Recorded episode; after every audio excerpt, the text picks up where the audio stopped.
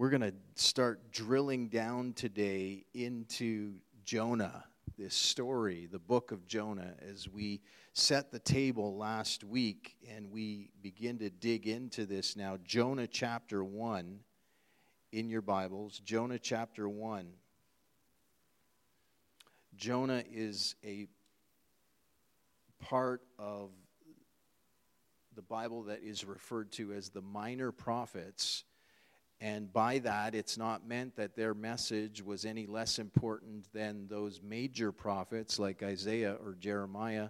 It's just speaking really to the length of the book itself. The minor prophets are much more brief in their length, whereas the major prophets like Isaiah, Jeremiah, you obviously they're much longer as you look at those.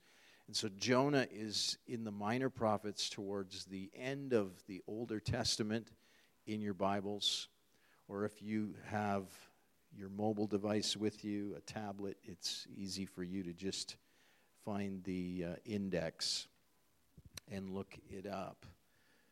Jonah 1, chapter 1. We're going to begin looking today at this book, just the first three verses of Jonah 1, as we consider running from the presence of God. Would you say that with me? Running from the presence of God. Say it again. Running from the presence of God. Jonah ran. Jonah ran. He ran in fear, that fear that we were talking about earlier. We're going to look at this. Jonah 1, verses 1 to 3. Look at it with me. Now the word of the Lord came to Jonah. Advent. It's happening right there in Jonah. Advent. The word of the Lord came to Jonah, the son of Amittai, saying, Arise, go to Nineveh, that great city, and call out against it, for their evil has come up before me.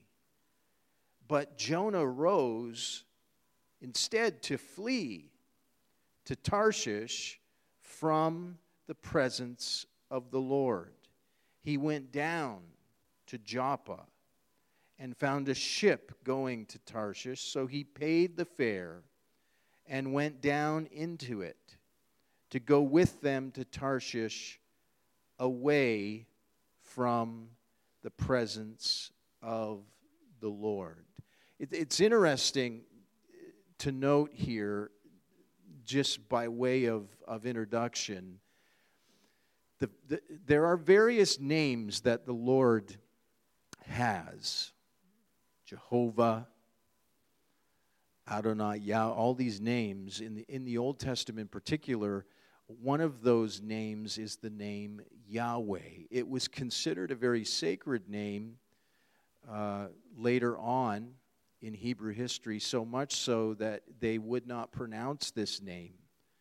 Yahweh, the name Yahweh sets apart the book of Jonah from most of the Old Testament prophets, because it doesn't begin with some sort of title that is given of God, but rather it begins with God's self-revelation. That's what Yahweh triggers to us in our minds, or should trigger to us, because Yahweh was the very personal name of God, the personal name that he would use to emphasize that he is Redeemer and Savior of humankind. He is a God that cuts covenant with humankind, and he keeps his covenants. And he seeks to be very personal with humankind, to share relationship that is personal and intimate with humankind. The name Yahweh speaks of all of that. Whereas the name, for instance, Elohim, which is also translated Lord, the word of the Lord came to Jonah, Yahweh is used there. Elohim is also translated Lord, but it emphasizes instead the transcendent character of God. That God is great, He's transcendent, He exists outside of time and all that we know. But Yahweh says with that transcendence, He's also very intimate. So we see these tensions that exist. It's significant that with Jonah, God uses the name, He goes by His name, Yahweh, speaking of His desire for intimacy and relationship.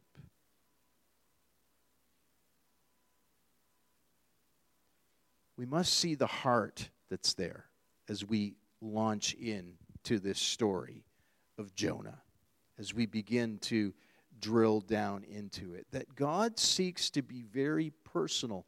He seeks to be very intimate with humanity, His creation. The word of the Lord came to Jonah, and Jonah ran. Let me read it to you again by a different translation just to help us get a hold of this. Now the word of the Lord came to Jonah, the son of Amittai, saying, "Arise, go to Nineveh, that great city, and call out against it. Preach and proclaim, for their evil and their disorder has come up before my face," Yahweh says. But Jonah rose to flee to Tarshish from the presence of the Lord. He went down to Joppa and found a ship going to Tarshish. So he paid the fare and went down into it to go with them to Tarshish, away from the face and the presence of the Lord. Jonah is someone that was really, really, really an unlikely emissary of the Lord. You see, the challenge with running from God is that you'll always run into Him. And this is where our story begins. When the word of the Lord came, advented to Jonah, this is the characteristic way of beginning an account of one of the biblical prophets. The word of the Lord comes. The word of Yahweh comes. And God used the prophets to then convey His words and messages to His people, Israel, especially in times of crisis. Even as early as verse 2 in the text at hand before us today, the original recipients of Jonah's story and message would have realized that this was a prophetic account unlike any that they had heard before. Simply even by Yahweh, that name Yahweh, that alone would trigger in their minds, whoa, this is different. God is approaching us and coming to us in a different way this time, a very personal way.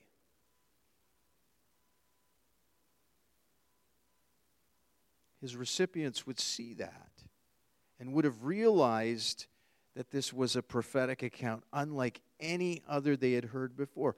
God called Jonah to arise, go to Nineveh, that great city, and call out against it. That is to proclaim His message of anguish and heartbreak toward them. And this was stunning on several levels that we must recognize. First of all, it was shocking because it was a call, watch this now, it was a call for a Hebrew prophet, namely Jonah, to leave Israel, where Jehovah dwelt in the temple and manifested His presence, and go to a Gentile city. This is not like something God has done to this point. The people recognized this. The recipients of this message, we're seeing this. God speaks through His prophets to His people, Israel, but to send one of His prophets as an emissary and messenger for him to another people group, the Gentiles, a Gentile city. Something's going on here. Up to this point in Hebrew history, prophets had been sent only to those that were considered God's people. While Jeremiah and Isaiah and Amos all pronounced a few prophetic oracles addressed to pagan countries, they're brief. So there were some prophetic messages that came speaking to other countries, but they're brief.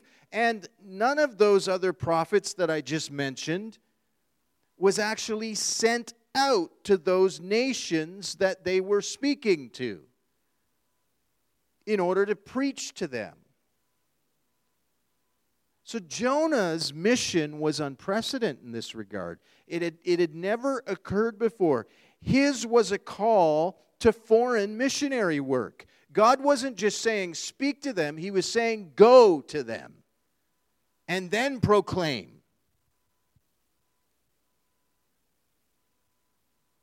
This kind of vision was new, and it was radical to Jonah.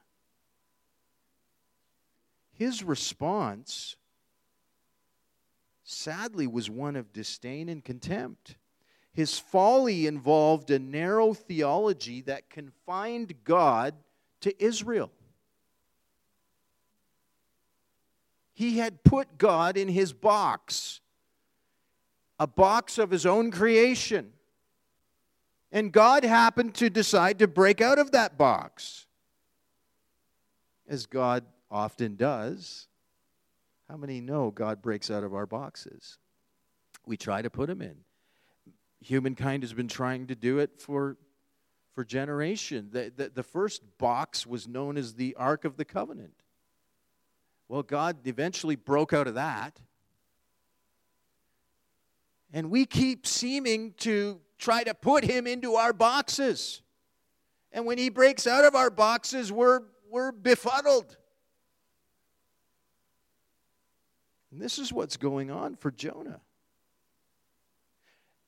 So it was shocking in that regard, but then it was even more shocking that the God of Israel would desire to warn Nineveh, the capital of the Assyrian Empire, of impending doom.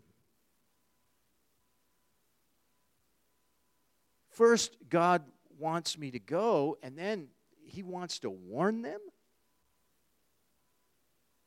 Now you have to understand, Assyria was one of the most vicious and violent empires of ancient Near Eastern times. Assyrian kings often, let me just give you a picture here so that you understand what's going on in Jonah's mind. And some of the things I'm going to share with us today are a little bit gruesome, so I just make that disclaimer, bear with that. Assyrian kings would often keep record of the results of their military conquests, gloating of entire plains being littered with corpses and cities being burned completely to the ground. The emperor, Shalmaneser III, is well known for depicting torture, dismembering, and decapitations of enemies in grisly and gory detail on large stone relief panels. He would have artistic depictions made of these things, all to glory in his conquests. Assyrian history is as gory and as blood-curdling as history as we could know it. After capturing enemies, the Assyrians would typically cut off their legs and one arm, leaving the other arm and hand so that they could shake the victim's hand in mockery as he was dying. This is what Assyria was like. They forced friends and family members to parade with the decapitated heads of their loved ones elevated on poles through the streets. They pulled out prisoners' tongues and stretched their bodies with ropes so they could be flayed alive and their skins displayed on city walls. They burned adolescents alive. Those who survived the destruction of their cities were faced with enduring, cruel, and violent forms of slavery. The Assyrians have, in fact, been called a terrorist state. The empire had begun to forcibly call for heavy tribute from Israel during the reign of King Jehu, and continued to threaten the Jewish northern kingdom throughout the lifetime of Jonah. Now, I apologize for the gruesomeness of some of these images, but we need to get an understanding here of what Jonah was dealing with as God is now calling him to go and preach to this people and to warn them. God was having, his heart had mercy in it towards them. These people. So the Assyrian Empire was calling for heavy tribute from Israel. They continued to threaten the Jewish northern kingdom throughout the lifetime of Jonah. In 722 BC, it finally invaded and destroyed the northern kingdom of Israel and its capital, Samaria. In that light, even so, it was the nation that was the object of God's missionary outreach. Think about that. All of this kind of history has been going on, and yet God has a desire for missionary outreach to them. And he sends Jonah.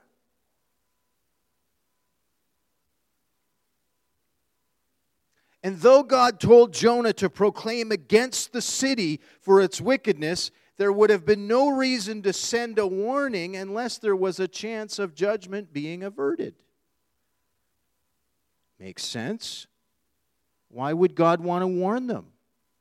Unless it was in his heart to have mercy. This Jonah knew very well. So then how could a good God give a nation like that even the slightest chance of experiencing his mercy? I mean, how could a good God do that?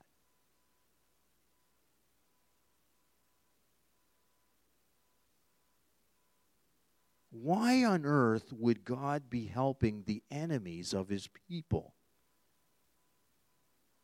You see, Jonah found himself in that place like you and I often do, as we were referencing earlier around the Advent lighting, that we find ourselves at times in life in places of bewilderment and bamboozlement and confusion and question. And why? Why would God, what is going on? What in the world is happening? And we are called, in Advent, we are called to trust.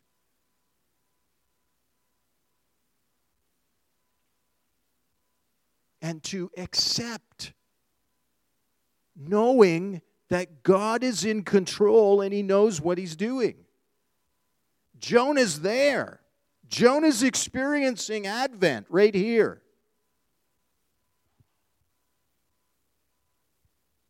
Why on earth would God want to help these wicked people, enemies of God's people? And then, if that wasn't shocking enough, perhaps the most surprising element of this narrative, this story that we're digging into this morning, was who it was that God chose to send to them with this message of mercy. It was Jonah, the son of Amittai. Jonah's name means dove. Amittai means to speak the truth. Here was this dove of God being commissioned to go and speak the truth. We're given no background information here. The terseness of Jonah, the narrative, how it's written, just very quick and straight to the point. No details. We're not given any background information. In other words, Jonah needed no introduction that way. 2 Kings chapter 14 and verse 25 tells us Jonah's ministry took place during the reign of Israel's king, Jeroboam II. In that text, in 2 Kings 14, we learn that unlike the prophets Amos and Hosea, who criticized the royal administration for its injustice and unfaithfulness, Jonah had actually supported Jeroboam's aggressive military policy to extend the nation's power and influence.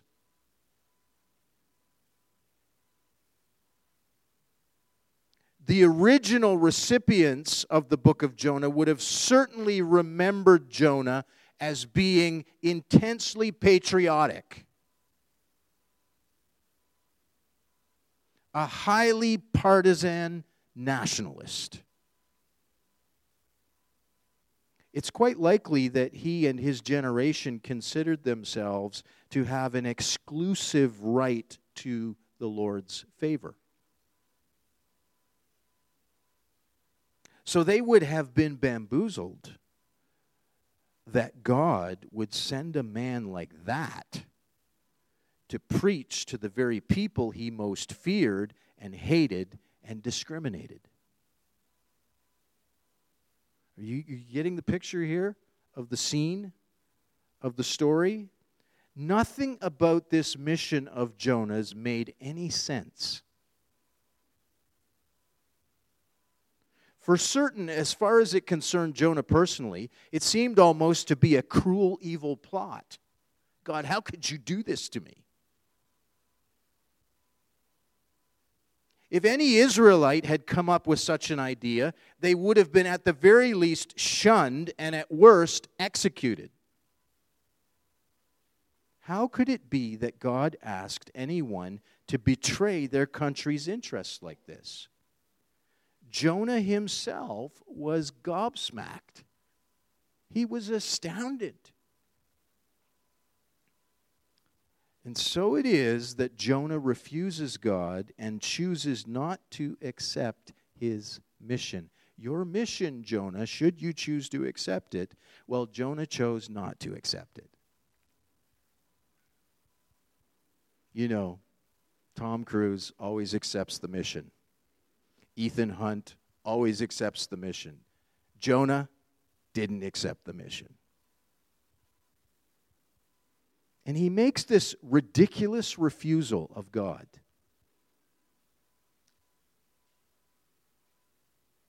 A ridiculous refusal of God. In deliberate disobedience and ridicule of God's call to arise, go to Nineveh, Jonah arose, but he didn't arise to go to Nineveh. He arose to go down. To go down in the exact opposite direction, verse 3 tells us. And this is the only instance on record where a prophet refused to carry out his commission. Note that. Jeremiah, Isaiah, Amos, Hosea, all accepted their mission. Jonah was the only prophet on record to not accept his mission.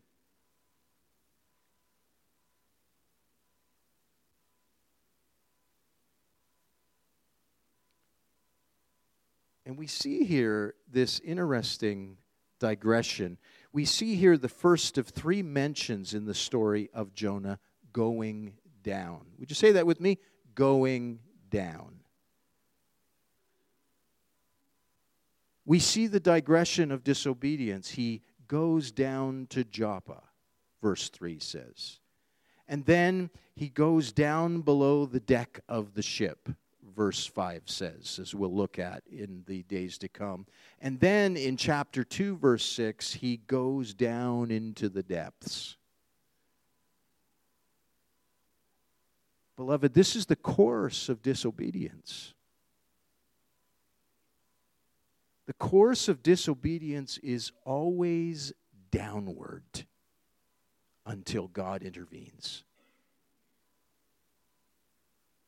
Jonah went down to Joppa, then he went down into the hull of the ship, then he went down into the depths as the fish carried him.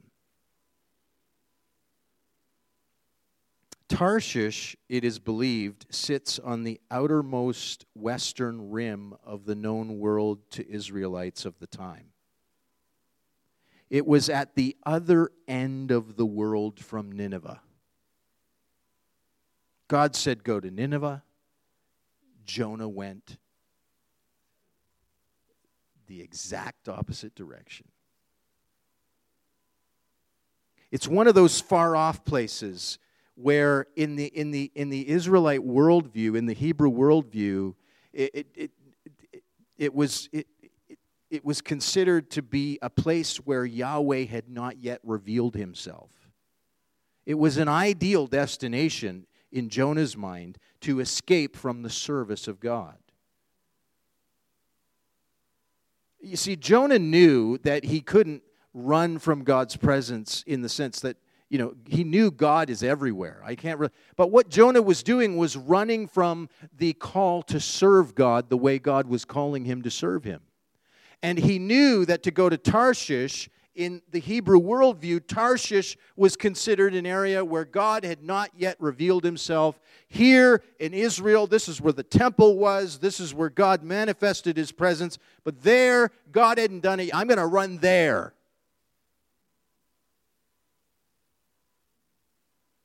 Escaping from the service of God. How many of you have ever tried to do that?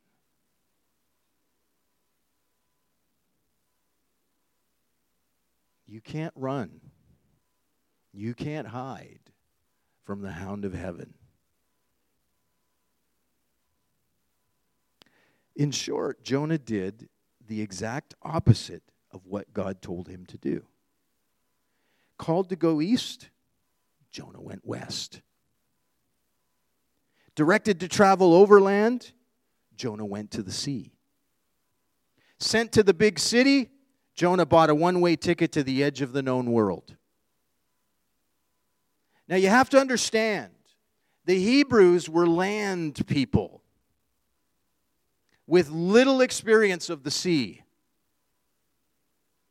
That Jonah was prepared to entrust himself to an ocean-going vessel rather than face up to God's call is proof positive in itself of his mad determination. His ridiculous refusal of God, his folly. In essence, Jonah's actions were intentionally making mockery or comic parody of God's call and command. But as we are going to see as we go on in the story, it's God who has the last laugh. Jonah reads almost like a satire. A story of humor and comedy. And we see some of that here as Jonah is, as it were, making mockery or comic parody of God's call and command. God, you're calling me. I can't believe I'm going this way. I'm out of here.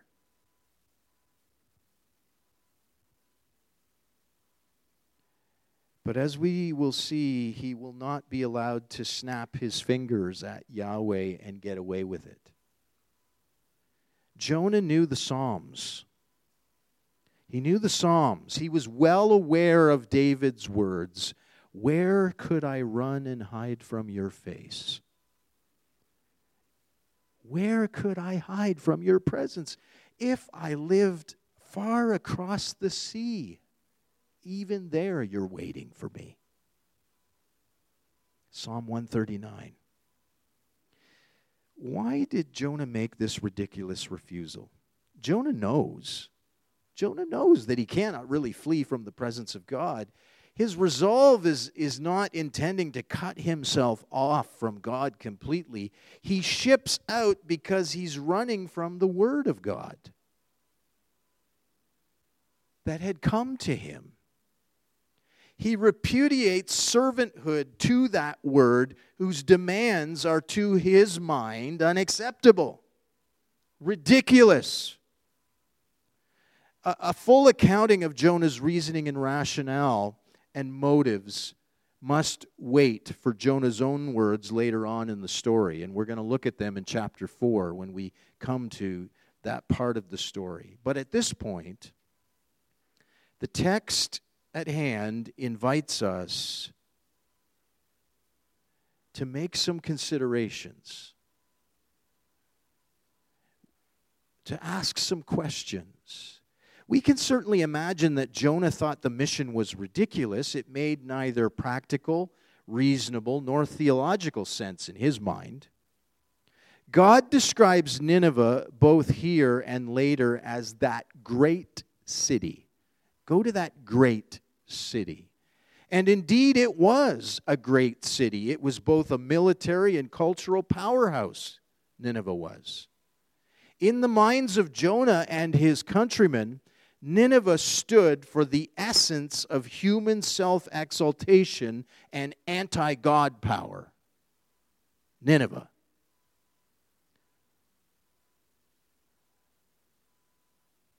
Was it not from the time of Sennacherib, the capital of Assyria? And did not Sennacherib call himself the great king and think of himself as the great I am in his program of world conquest? Are you seeing the anti-God attitudes and mindsets and arrogance there? These are the kinds of associations that would come crowding into the minds of those who would hear mention of the vast great city of Nineveh. The minds of Israel, the minds of the Hebrew people would immediately make these associations. And yet God was calling Jonah to go. It was synonymous with everything big and bad Nineveh was. And yet God was calling Jonah to go to them. It was an intolerable affront to God, Nineveh was. And yet God was calling Jonah to go. As far as Jonah was concerned, it was another Sodom. An unholy haunt of wickedness meriting complete destruction.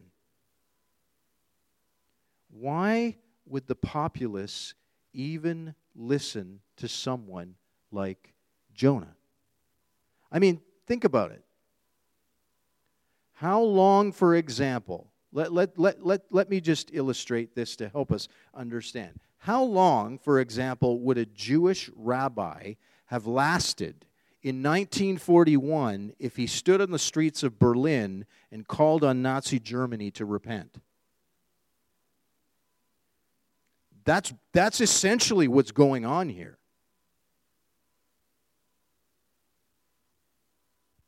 At the most practical level, the prospects of success were none, and the chances of death were high. It would be considered unreasonable, so Jonah would not have been able to see any theological justification for his mission. The prophet Nahum had some years prior prophesied that God would destroy Nineveh for its evil. Jonah and Israel would have accepted Nahum's prediction as making perfect sense. Of course, they deserve to be destroyed. So follow the contextual logic here with me. Wasn't Israel God's chosen, beloved people, through whom he was fulfilling his purposes in the world? Wasn't Nineveh an evil society and pagan culture on a collision course with Yahweh? Wasn't Assyria unusually violent and oppressive even for its own time? Of course God would destroy it. That was obvious, and Jonah would have thought that was a settled fact. Why then this call to Jonah? Wouldn't a successful mission to Nineveh only destroy God's own promises to Israel and prove Nahum a false prophet? Why would God do that? What possible justification then could there be for this assignment that Yahweh was giving to Jonah? So Jonah suspiciously mistrusts God. The advent of the word was calling him to trust God. Jonah instead suspiciously mistrusts God. So we see that Jonah had an obvious problem with the job he was given. However, he had an even bigger problem with the one who gave him the job. He held God suspect. Jonah concluded that because he could not see any good, plausible reasons for God's command, there couldn't be any. Jonah doubted the goodness and the wisdom and justice of God. We've all had that kind of experience, haven't we? Hello? All of us have been there, if we're honest. We've all been where Jonah's been. We sit in the doctor's office, stunned and fearful by the biopsy report we just received. We despair of ever finding decent employment after the last lead has dried up. We wonder why the seemingly perfect romantic relationship, the one we always wanted and never thought was possible, has crashed and burned. If there is a God, we think, he sure doesn't know what he's doing. Even when we turn from the circumstances of our lives to the teaching of the Bible itself, it seems to us modern people especially to be filled with claims that don't make a whole lot of sense to us. And when this happens in our lives, we have to decide, does God know what's best, or do we? And the default mode of the anxious, misguided, and unaided human heart is to always decide that we do.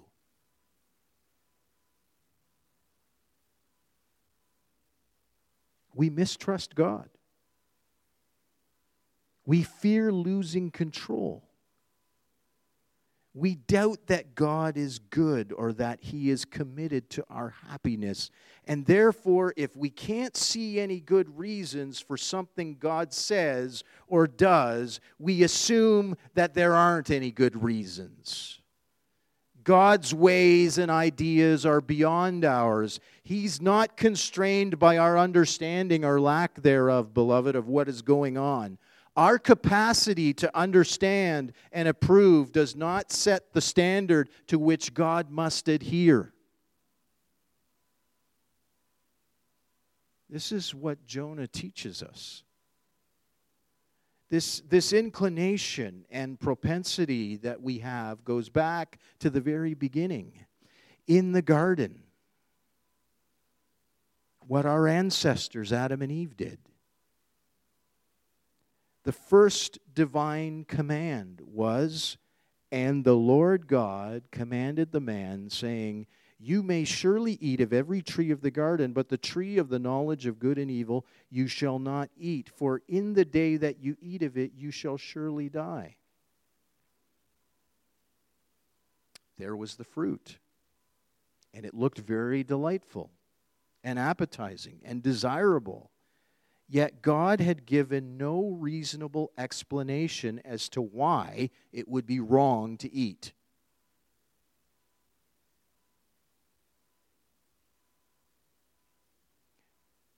Not a reasonable one.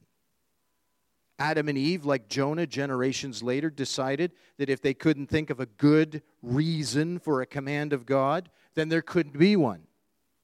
There's obviously not a reason then, not a good reason. If we can't think of one, so there must not be one. Therefore, God didn't really mean what he said. He could not be trusted to have their highest interest at heart. And so what did they do? Well, we know the story. They ate. And so what did Jonah do? He ran.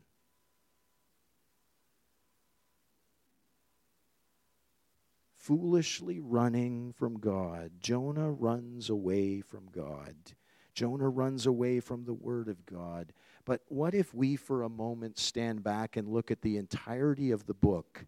Jonah will teach us that there are two different strategies for attempting to escape from God. We see these same two ways of avoiding God touched down at other points throughout the Scriptures. We can discover them in our own lives, in mine, in yours. Paul helps define these two tactics for us. First, he speaks of those who simply reject God overtly and who are filled with every manner of unrighteousness and evil and covetousness and malice. They're full of envy and murder and strife and deceit and maliciousness. They're gossips, slanderers, haters of God, insolent, haughty, boastful, inverters of evil, disobedient to parents, foolish, faithless, heartless, ruthless. He describes them in Romans chapter 1.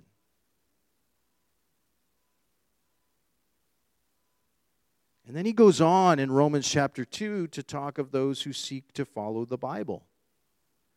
You rely on the law and boast in God, and you know His will, and you approve what is excellent because you are instructed from the law, sure that you yourself are a guide to the blind, a light to those who are in the darkness, an instructor of the foolish, a teacher of children, having in the law the embodiment of knowledge and truth. And then after, Paul goes on to look at both pagan, immoral Gentiles and Bible-believing, moral Jews. And he concludes, after doing all of that in Romans 1 and 2, he concludes in a remarkable summation. Listen to this. He concludes that no one is righteous. None is righteous, no, not one. All have turned aside from God. Romans 3, verses 10 and 12. Interesting. One group is trying diligently to follow God's law, and the other group deliberately ignores it, and yet Paul says that both of them have turned away. What's with that? They are both in different ways running from God. I think we all know that we can run from God by becoming immoral, godless, and irreligious. We know we can run from God that way. However, Paul is saying that it's also possible to avoid God by becoming very religious and very moral.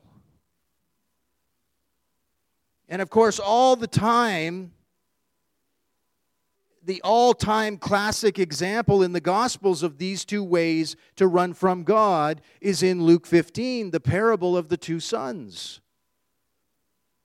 A story that is actually about two prodigal sons, not just one.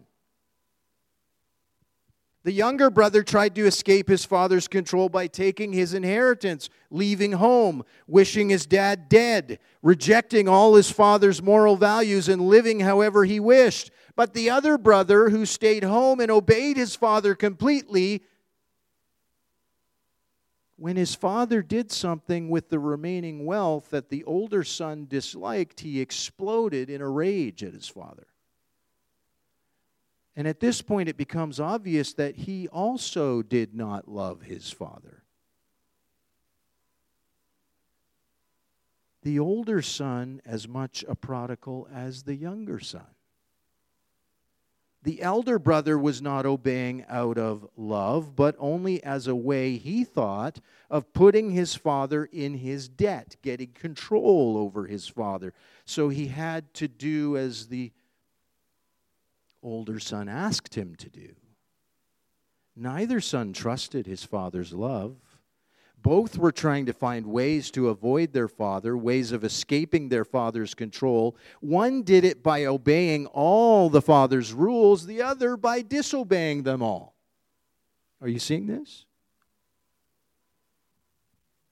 Flannery O'Connor, in his novel Wise Blood, describes one of her fictional characters, Hazel Motes, as knowing that the way to avoid Jesus was to avoid sin. We think that if we are religiously observant and morally virtuous and good, then we've paid our dues, as it were. Now God can't just ask anything of us. God owes us. He's obligated to answer our prayers. He's obligated to bless us. He's obligated to do whatever we ask Him to do. Beloved, this is not moving toward God in grateful joy and glad surrender and love. Instead, it is a way of trying to control God and to manipulate Him. And as a result, to keep Him at arm's length. Both of these ways of escaping God, of running from God, assume the lie that we cannot trust God's love, His commitment to our highest good. We can't trust that. We think that we have to force God to give us what we need. And even if we're outwardly obeying God, we're doing it not for His sake, but for ours. We have our own selfish agenda. If, as we seek to comply with His rules, God does not appear to be treating us as we feel He ought to be treating us, how we feel we deserve to be treated, then the veneer of our superficial morality and righteousness can collapse overnight. The older son in the prodigal story depicts that. The inward distancing from God that had been going on for a long time finally becomes outward and obvious rejection. We become furious with God and we just walk away. I have met many people like that. Here in the story at hand, the book of Jonah, we have the all-time classic example of these two ways to run from God. Jonah takes turns. He takes turns operating like both the younger brother and the older brother. In chapters 1 and 2 in the book of Jonah, he disobeys and runs from the Lord, and yet ultimately repents and asks for God's grace, just as the younger brother leaves home but returns repentant. In chapters 3 and 4, however, Jonah obeys God's command to go and preach to Nineveh. In both cases, however, he's trying to get control of the agenda. He's still trying to get control of the agenda, even in chapters 3 and 4. And when God accepts the repentance of the Ninevites, just like the elder brother in Luke 15, Jonah blows a gasket. He bristles with self-righteous anger at God's faithfulness and His graciousness and His mercy to sinners. That's not what you're supposed to do, God. You're breaking out of the box I put you in. You're not allowed to do that. And Jonah effectively views himself as God, turning the one true God into an element in a larger equation that Jonah himself wants to control. We see Jonah as the younger brother, and he has repented and asked for forgiveness. And this makes his relapse into being the elder brother all the more shocking. Jonah wants to receive God's grace without being changed by God's grace and transformed by God's grace, and at the same time to snatch it away from those whose lives are in fact transformed by it.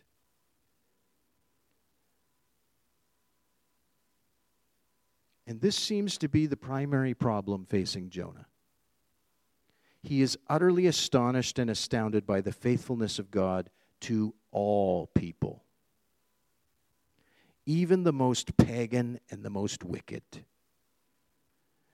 The conundrum of his compassion and the mystery of God's mercy, it's a theological problem, but it is at the same time a very significant heart problem.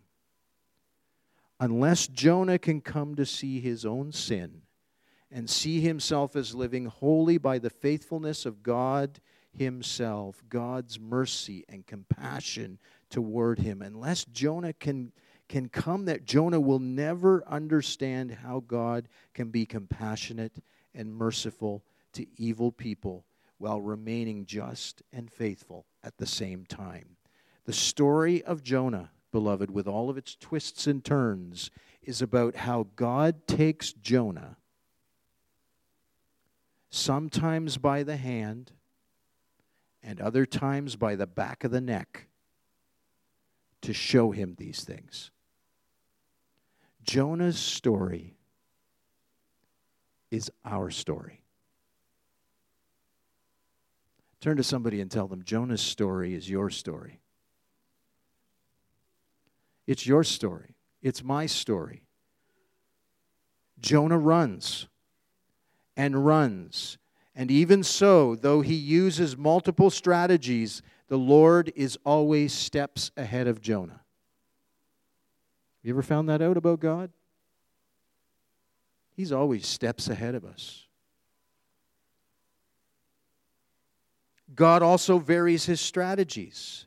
He's steadfast in his faithfulness. He continues to demonstrate compassion and to extend mercy to Jonah, to Nineveh, to us, to you and me, in brilliant ways, even though we neither understand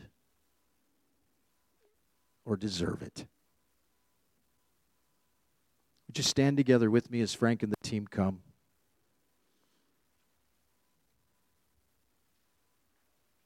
I am well aware that this has been a lengthy drill-down session into the beginning of this book. But it's so significant, the theme and the message that God is speaking to us today through this text, as it relates even with this season of Advent. This second week of Advent, where we are in particular focusing on accepting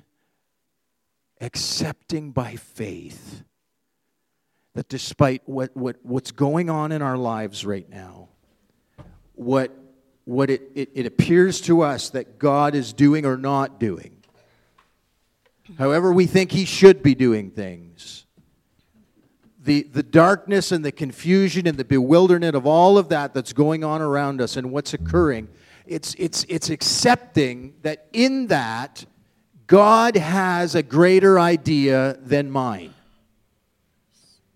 His idea, his thoughts, his ways are higher than mine. As much as I think it should be this way, I accept and trust that God knows better. He knows what he's doing. And even though I can't see it and I can't understand it, I'm going to abandon myself to him in trust rather than foolishly distrust him, rather than ridiculously refuse him, rather than in folly run from him.